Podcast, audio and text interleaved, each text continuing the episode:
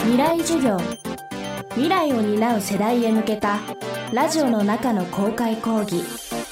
今週の講師は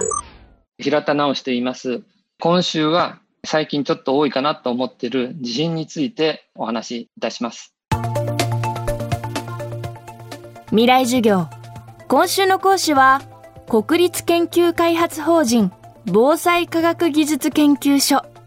首都圏レジリエンス研究センター長の平田直さん。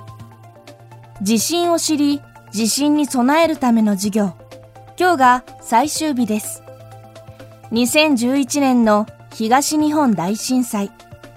2016年の熊本地震。2018年の北海道胆振東部地震。過去10年を振り返っただけでも日本ではたびたび巨大地震が起こっています。科学技術の力で地震を回避することはできないのか。私たちは地震とどう向き合っていけばいいのか。未来授業4時間目。テーマは地震はなくせない。被害は減らせる。東京だけが地震のリスクが高くて、他が安全ということはありません。だから、どっかに引っ越しても、その引っ越した先で地震に起きることは大にあります。阪神淡路で被災して、えー、新潟でも被災して、えー、宮城県で被災して、最後に熊本でも被害に遭ったっていう、もう大変 大変な方がいましたから、どっかが安全ということは少なくとも日本ではありません。あの、まあ、アメリカの中部とかドイツとかに移住すればですね、地震のリスクは少なくなると思いますが、少なくとも日本ではないんですね。首都移転というよりは分散が必要です。で、今大企業は東京と大阪にそれぞれ本社機能を両方でも使えるようなことを、まあ、やられてますから、大阪が安全とは決して言わないです。東京も大阪も同じぐらい。だから東京と大阪が同時に被害を受けるということは、まあ、確率的には少なくなりますから、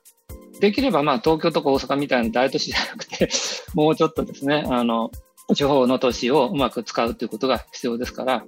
すべてが首都圏に集中しているっていうのは少なくとも自然災害のリスクを考えたときには、あの、避けるべきであると思います。地震だけじゃありません。えっと、スーパー台風っていうのがもし東京湾に来ればですね、一昨年ですか、台風19号の時に荒川や多摩川が氾濫しましたけれども、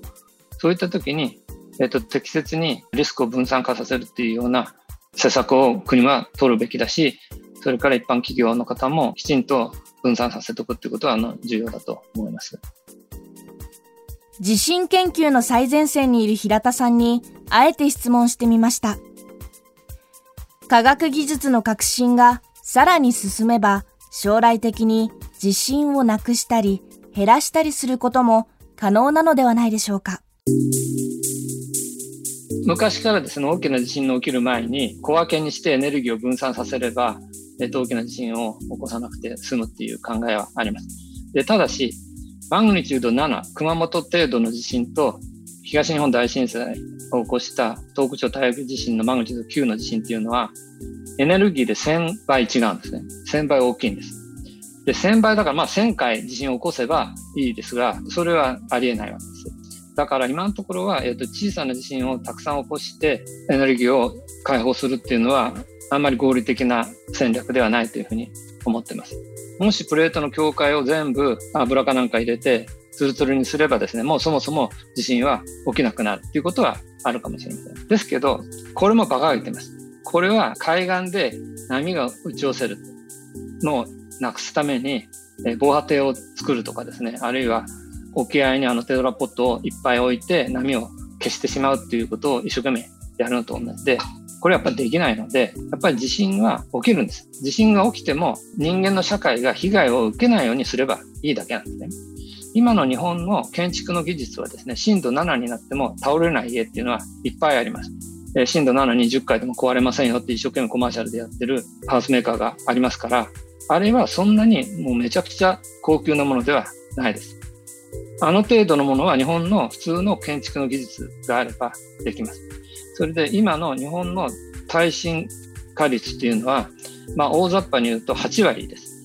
逆に言うと2割の家は震度7が起きたらもう潰れてしまうんですよ。もうそれは分かってるんですよ。東京都は少なくて1割なんですけども、それでもその1割が山手線の外側で神奈川の内側ぐらいのところに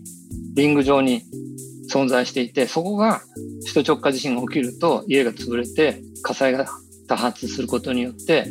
61万棟が全壊消してしまうっていうのがもう分かってるわけですね。しかもこれが我々が生きてるうちに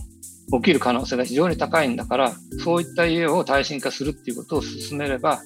地震をなくすんではなくて、被害をなくせばいいです。人間の力で自然現象をコントロールするっていうのは、これは非常に難しいです。で、一時雨を降らせなくするとか、台風の進路を変えるなんていう技術は議論されてましたけれども、そんなことよりはですね、台風が来ても川が溢れないようにする。強い揺れが来ても家が潰れないようにするっていうことは、今の技術をちょっと頑張ればもうできることですので、日本はそもそも地震があると。で、地震がなかったら日本列島ないんですから、そもそも日本列島があるというのは地震と火山の力によって日本列島ができて、私たちの文化が